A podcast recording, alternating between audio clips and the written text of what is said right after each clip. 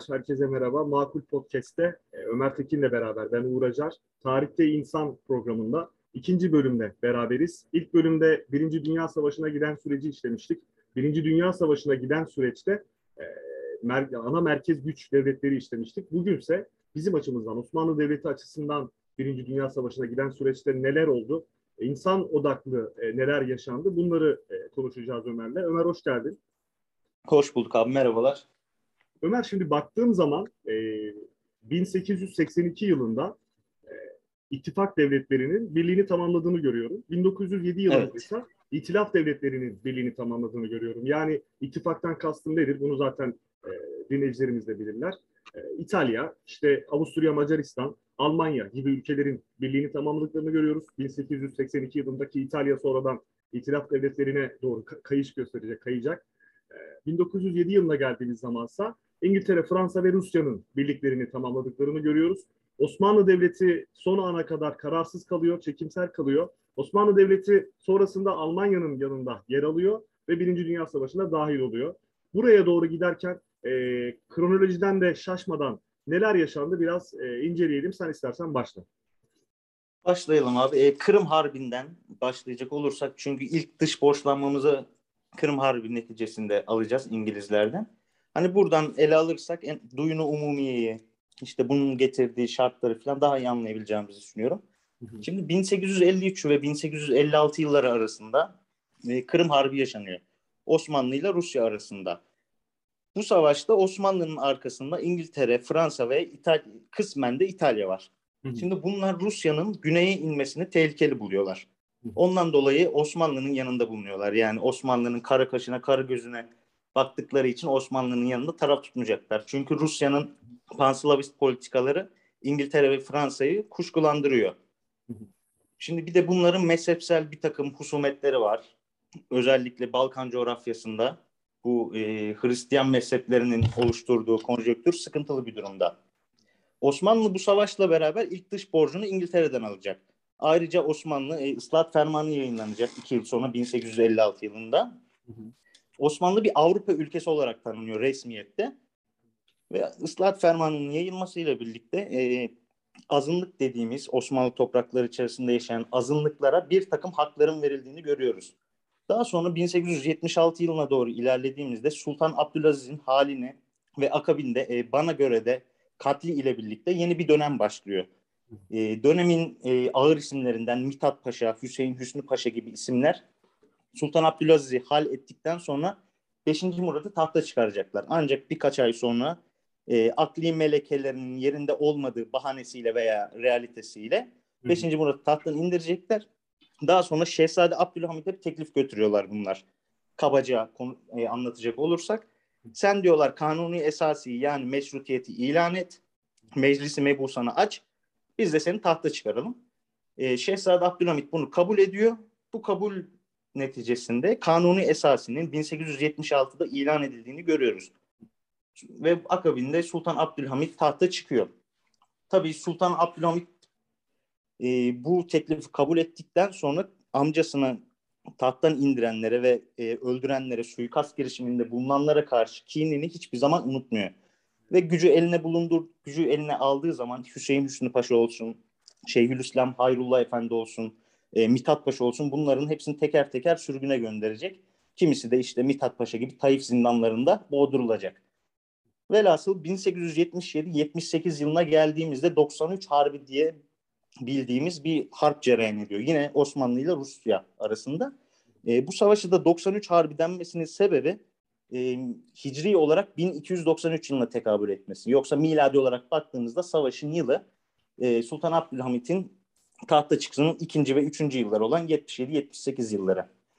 E, bu savaştan Osmanlı çok acı sonuçlarla çıkacak maalesef. E, baktığımız zaman Rus ordusunun Yeşilköy önlerine kadar geldiğini görüyoruz.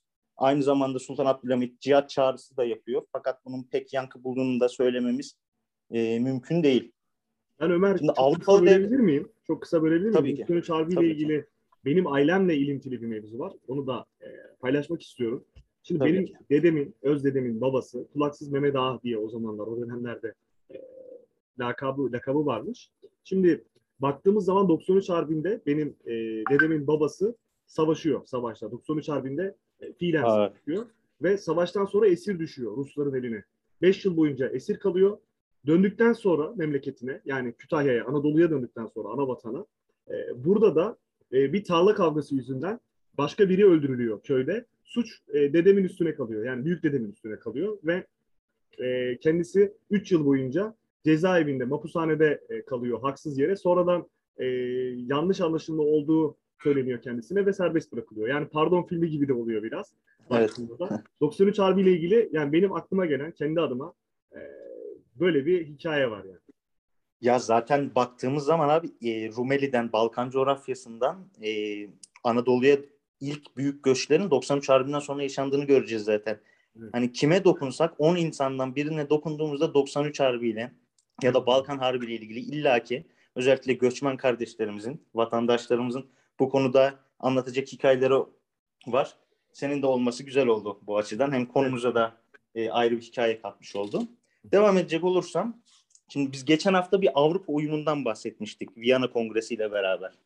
Şimdi Avrupalı devletler 93 Harbi ile birlikte Avrupa uyumunu tekrar e, masaya yatırıyorlar. Diyorlar ki biz diyor bu Rusya'yı e, dengelememiz lazım. Bundan dolayı Balkanlarda yeni dengeler oluşturmaya başlıyorlar. Şimdi baktığımız zaman 93 Harbi'nde e, Osmanlı'nın kaybettiği topraklar ciddi topraklar. Mısır, Kıbrıs, ondan sonra e, vilayeti Sitte dediğimiz Kars, Batum, Ardahan, ondan sonra Bosna toprakları ve Balkanlarda ciddi topraklar kaybediyoruz biz bu savaş sonucunda. Hani en azından bir kesimde şöyle bir algı vardır ya Sultan Hamid Efendimiz zamanında hiç toprak kaybetmedik. Hayır kaybettik. Biz ciddi manada topraklar kaybettik. Evet. Yani bunun da altını çizmek istiyorum. Öyle, şurada araya girmek, girmek lazım. Ee, 93 Harbi vesilesiyle biz Kıbrıs'ta İngilizlere e, taviz vermek zorunda kalıyoruz. Doğru e, mu? Tabii Os, e, bunlar Ruslara karşı Osmanlı'nın yanında yer alınca İngilizler Kıbrıs'ı haraç olarak diyebilirim yani kiralıyorlar ancak bugün baktığımızda bile hala Kıbrıs sorunu gündemde. Rumlarla olsun, orada İngiliz üsleri olsun, bizim topraklarımız olsun. Hali yani bunun evveliyatı 93 Harbi'ne dayanıyor. Hı hı. Aynı, aynı zamanda Mısır'ın, aynı zamanda vilayet Sitte dediğimiz toprakların, aynı zamanda Bosna'nın, Bulgaristan'ın ve e, Balkanlardaki birçok bir toprakların sorunu 93 Harbi'nden başlıyor. Ki bunu e, ilerleyen dakikalarda konuşuruz. Balkan Harbi ile birlikte biz bu toprakların tamamını fiili olarak kaybedeceğiz artık. Evet. Velhasıl 93 Harbi'ni toparlayacak olursak e, Sultanahmet 93 Harbi'nin getirdiği kaotik ortamda e, meclisi mebusanı tatil edecek. İki sene önce kanuni esası ilan edip meclisi mebusanı açmıştı. Böylece ne olmuştu? Devleti tek elden yönetme e, durumu ortadan kalkmıştı. Ancak savaşın getirdiği kaotik durumdan faydalanarak e, meşrutiyeti tatil edecek. Yani burası burada da anahtar kavram tatil etmek. Meşrutiyeti ortadan kaldırmıyor tatil ediyor. Yani istediği tarihte tekrar açabilecek ki bunu da 1908 yılında göreceğiz. Şimdi Osmanlı bu dönemde ayrıyeten ciddi iktisadi sorunlarla da boğuşuyordu. Çünkü dış borçlanmalar devamlı artıyor. Buna bir de e, Rusya'ya savaş tazminatı eklenecek. Rusya'ya biz ciddi anlamda savaş tazminatı ödeyeceğiz. E, 93 Harbi'ni konuşmuşken e, Plevne kahramanı Gazi Osman Paşa'yı da rahmet dilemeden geçmeyelim. Kesinlikle. E, Kesinlikle. Ee, Daha sonra e, duyunu umumiyeye değinmek istiyorum ben kısaca. E, şimdi Osmanlı borçlarını ödeyemez hale gelince yanlış anımsamıyorsam 1881 yılında duyunu umumiyenin kuruluşunu görüyoruz. E, çok kısa kesmem lazım senden özür dilerim. Tabii. E, 93 Harbi sonrasında biz Ayastefanos anlaşmasıyla Ruslara e, savaş tazminatı ödüyoruz. Doğru mu? Hı hı. Tamam. Evet. Tamam. Devam edebiliriz. E, şimdi duyunu umumiye dediğimiz şey e, bugünkü anlamıyla genel borçlar. Genel borçlar idaresi kuruluyor. Tabii bu Osmanlı'nın ve bizim inisiyatifimizde olan bir kurum değil. Bu Avrupalı devletlerin, bizim borçlu olduğumuz devletlerin e, ortaklaşa kurmuş olduğu bir kurum. Şimdi programın başında dediğimiz gibi Osmanlı ilk dış borcunu 1854 yılında İngiltere'den alıyordu. Şimdi 93 Harbi'ni izleyen süreçte bu borçlanmalar da hızla devam etti e, duyunu umumiye Osmanlı Devleti'nin iç ve dış borçlarını kontrol etmek için kurulan bir kurum. Ve Avrupalı devletlerin güdümünde hareket eden bir kurum. İlginçtir yani biz bir borçları ta 1954 yılında Demokrat Parti döneminde bitireceğiz. Yani böylesine bela bir şey duyunu umumiye bizim için. Daha sonra işte bu süreci ilerletecek olursak şimdi kısa kısa da geçmek durumundayız vaktimizin yetersizliğinden dolayı. 1897'de Yunanlarla bir savaş yaşıyoruz. Bu savaş hani çok Osmanlı'nın ciddiye alacağı bir savaş değil. Tabii ki e, beklenen sonuç Osmanlı'nın yenmesi biz Yunanları bu savaşta yeniyoruz. Şimdi eğer Ruslar müdahil olmasaydı Osmanlı ordularının Atina'ya kadar girmesini önleyecek bir güç de yoktu. Burada e, Çok önemli. Rusya'dan, e, Çar'dan bir telgraf geliyor Osmanlı'ya e, durmamız konusunda. Bizimkiler de mecburen durmak durumunda kalıyor. Şimdi artık bu dönemi incelediğimizde baktığımız zaman özellikle 93 Harbi'nden sonra e, Sultan Abdülhamid'in e, tek elden yönetimini görüyoruz. Yönetimine şahit olmaya başlıyoruz. Müthiş bir hafiye teşkilat kuruyor ve her şeyi yıldızdan yönetmeye başlıyor. E, bu durum kimine göre istibdat dönemidir, e, kimine göre de yapılması gerekendir. Bu artık kişinin tahayyülüne kalmış bir durum diyebiliriz. Kim nasıl yorumluyorsa. Şimdi Osmanlı içerisinde de zamanla e, Sultan Hamid'e karşı bir takım hareketler görülmeye başlıyor. Bunun en somut örneği de 1887 özür dilerim 1889 yılında Fransız İhtilali'nin 100. yıl dönümünde 5 e, askeri tıp biyelinin kurmuş olduğu İttihat ve Terakki Cemiyeti'dir. Bu Sultan Hamid'e karşı yapılmış en somut e, baş kaldırdır diyebiliriz. Çünkü ilerleyen süreçte İttihat Terakki bizzat rol alarak Sultan Hamid'i tat, e, tahttan indirecek. Ondan bir yıl önce meşrutiyetin ilanında e, seferber olacak, ön ayak olacak. Bu şekilde ikinci meşrutiyetin ilanına giden süreç başlayacak diyebiliriz abi. Evet şimdi e, arkasından da yani takip eden yıllarda 1911 yılında İtalya e, sömürgecilik faaliyetleri dolayısıyla e, Libya'ya, Trablusgarp'a e, girmeye çalışıyor ve Mağrib'e girmeye çalışıyor ve bu konuyla ilgili de İtalyanlar e, sahil şeridinde kilitlenip kalıyorlar. Girdikleri zaman, evet. e, fiilen işgal ettikleri zaman ve e, Bedeviler örgütleniyor orada. Bedevilerden kastım şu benim. İşte Şenusiler veya Ömer Muhtar ismi burada ön plana çıkıyor. Hı hı. Kemal ya yerli Libyalılar diyebiliriz. Aynen öyle. Yani aşağılamak anlamında demiyoruz bunu tabii ki. Yani terminolojisine indiğimiz zaman Bedeviler o açıdan. Karşılığı budur bunun. Aynen öyle. Biz aşağılamak evet. anlamında demiyoruz bunu. Şimdi Mustafa Kemal Paşa, Enver Paşa, e, Kuşçubaşı Eşref gibi isimler, öne çıkan isimler Libya'da halkı örgütlüyorlar. Ömer Muhtar'ın e, tarikatıyla birlikte, Şenusilerle birlikte halkı çok ciddi biçimde örgütlüyorlar. Hatta Mustafa Kemal Paşa e, görev için gittiğinde Libya'ya, e, işte o sahil şeridinden Libya'ya ulaşıyor. Bir gecede bavuluyla birlikte sahilde uyumak zorunda kalıyor. Sonra e, Osmanlı'ya mensup kişiler tarafından Mustafa Kemal Paşa bulunuyor ve e, görev yerine götürülüyor. Karargaha götürülüyor. Böyle de yani neler çekilmiş aslında. Baktığımız zaman Mustafa Kemal Paşa'dan konuşuyoruz. Yani devleti için, vatanı için e, bir Osmanlı subayı iken e, Libya'da bilinmeyen coğrafyalarda en azından Mustafa Kemal Paşa için diyorum Selanik doğumlu kendisi ya da İstanbul'da ikamet eden, Anadolu'da ikamet eden birisi e, Libya'ya gidiyor. Büyük çilelerle aslında e, ne mücadeleler veriliyor. Yani bu açıdan insan odaklı gidiyoruz ya, insan odaklı gitmeye çalışıyoruz. Bu açıdan da biraz oturup düşünmek lazım ki saatlerce düşünmek lazım bence. Bir sigarayı tabii ki, tabii. düşüneceksin yani neler çekilmiş. Enver Paşa olsun, Mustafa Kemal Paşa olsun, Kuşçubaşı olsun. E, Trablusgarp Savaşı yaşanıyor ve Trablusgarp'ta e, ilk defa biz bir uçak düşürüyoruz. Yani savaşlar tarihinde bu bir ilk benim bildiğim kadarıyla. Evet. Hiç biliyorsam lütfen evet. E, uçak doğru, doğru. Ben de diyor. Ve e, biz ilk defa bir İtalyan uçağı düşürüyoruz ki Mustafa Kemal Paşa da gözüyle ilgili problemi var ya Mustafa Kemal Paşa'nın. Nerede zaman Orada bir e, İtalyan uçağından düşen şarapnel parçası gözüne denk geliyor ve orada gözüyle ilgili problem yaşıyor aslında Mustafa Kemal Paşa. Trablusgarp'ta baktığımızda. Sonrasında takip eden süreçte 1914 yılında Almanların e, bu Goben ve Breslau gemileri, savaş gemileri e, itilaftan kaçıyor. İtilaf e, devletlerinden kaçarken e, iki Alman gemisi Osmanlı topraklarına e, giriyor ve Osmanlı bu gemileri satın alıyor. Enver Paşa'nın da girişimleriyle ve Yavuz ve Midilli olarak isimleri değiştiriliyor. E, bu gemilerde gidip e, Odessa'da, Sevastopol'da Rus limanlarını bombalıyor ve Osmanlı da bu vesileyle savaşa girmiş oluyor diyebiliriz aslında Ömer. Evet abi. E, ben de Trablusgarp ve Balkan harpleri ile ilgili bir iki cümle kurmak istiyorum. Evet. Goben Breslau desteklemek amacıyla. Şimdi güzel bir tabir var. Avrupalı devletler kullanıyor bunları, halkları. Hı hı. İtalya için büyüklerin en küçük ibaresi kullanılıyor.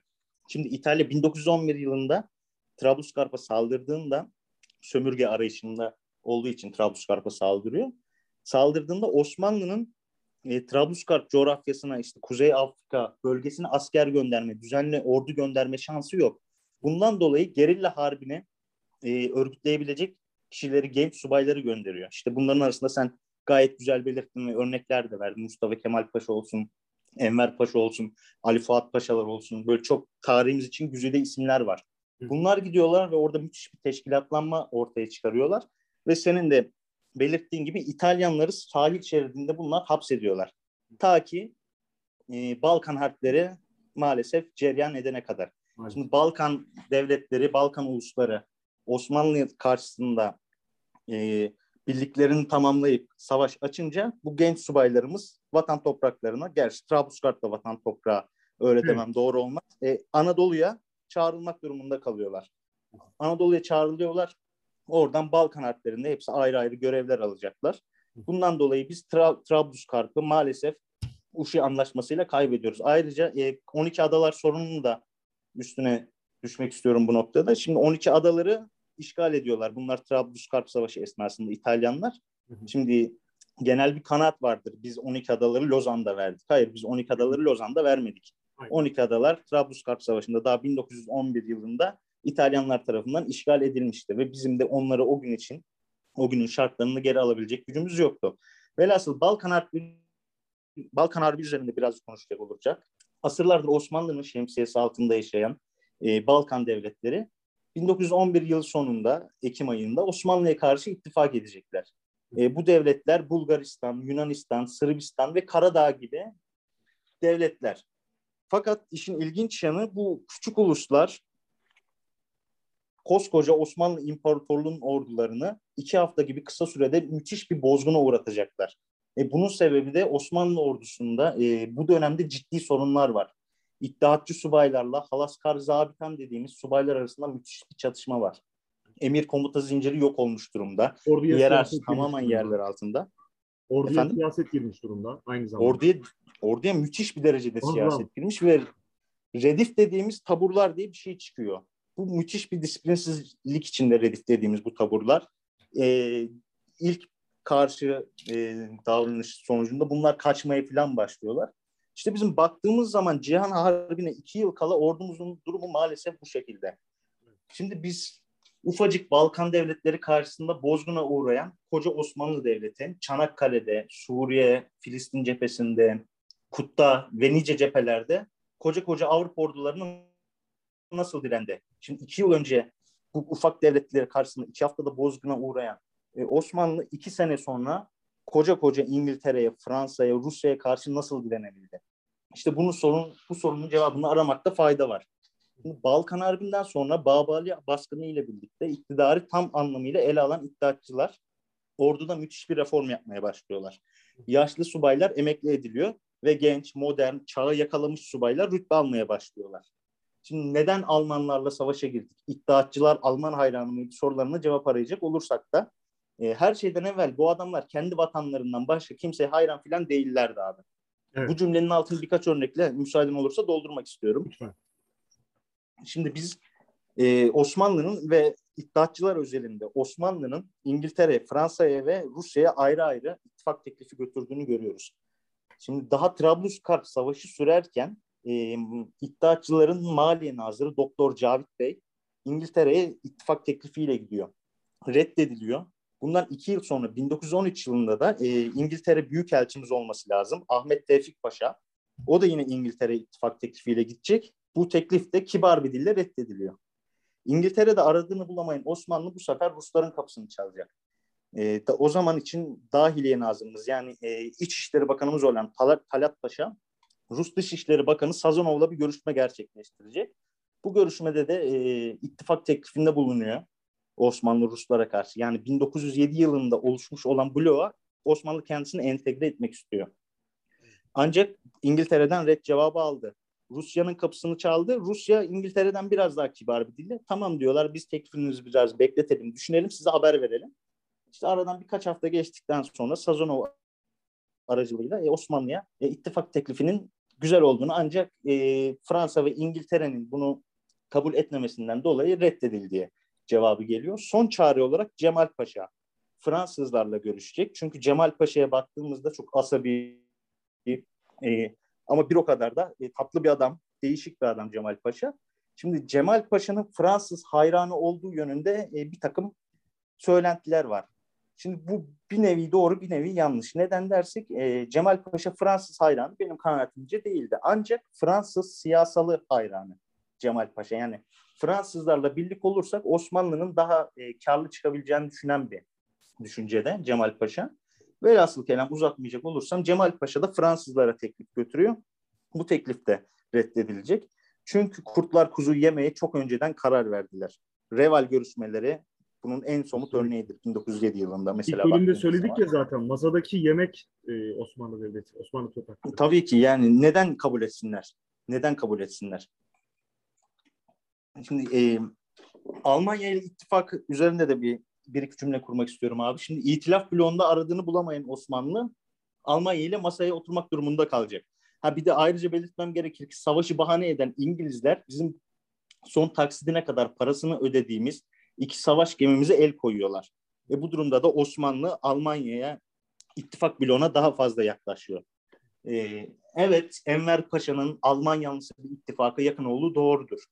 Ancak Enver Paşa'ya Alman hayranı olduğu için bizi savaşı soktu demek kanaatimce de iftiradan başka bir şey değil. Şimdi 2 Ağustos 19... Efendim? Acımasız bir yorum oluyor.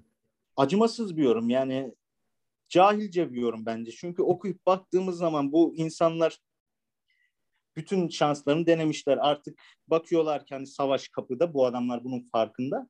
İşte 2 Ağustos 1914 tarihinde Osmanlı ile Almanya'nın gizli bir ittifak anlaşması imzaladığını görüyoruz. Tabii bu da bir büyük bir polemik konusudur. Ee, Sadrazam Said Halim Paşa ve Enver Paşa'nın inisiyatifi kabine üyelerini kızdırıyor. Ancak bunun sebebi Almanlarla yapılan ittifak değil. Kendilerinden habersiz bir iş yapılması. Çünkü bu iki isim Almanlarla gizli bir anlaşma yaparak e, herhangi bir durumda artık savaşa ittifak bloğu tarafında girmeyi tahayyül ediyorlar. Anlaşmayı gerçekleştiriyorlar diyebiliriz abi. Evet.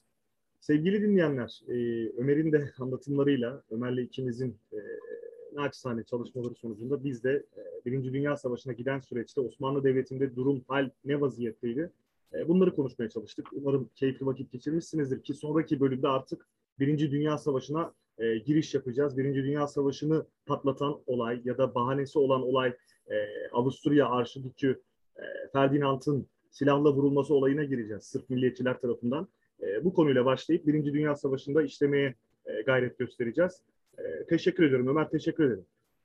Rica ederim abi, ben de teşekkür ediyorum. E, son bir cümle kurma Tabii. şansım var mı Goben ve Breslau durumu ile ilgili? Lütfen. Şimdi iddiatçılar savaşa girmek için sabırsızdı diyenlere Harbiye Nazırı Enver Paşa ve e, Goben Breslau gemilerinin e, birinci ismi Amiral Soşon arasındaki yazışmaları okumalarını ben şiddetle tavsiye ediyorum. Çünkü iddiatçılar savaşa geç girmek için dayanabildikleri kadar dayanmışlardır. Bu benim görüşümdür. Katılan olur, katılmayan olur. Ama bu minvalde e, internete yazdıklarında da rahatlıkla bulabilirler. Enver Paşa ve Amiral Soğuşon arasındaki yazışmaları Hı. okumalarını tekrardan tavsiye ediyorum. Teşekkür ediyorum.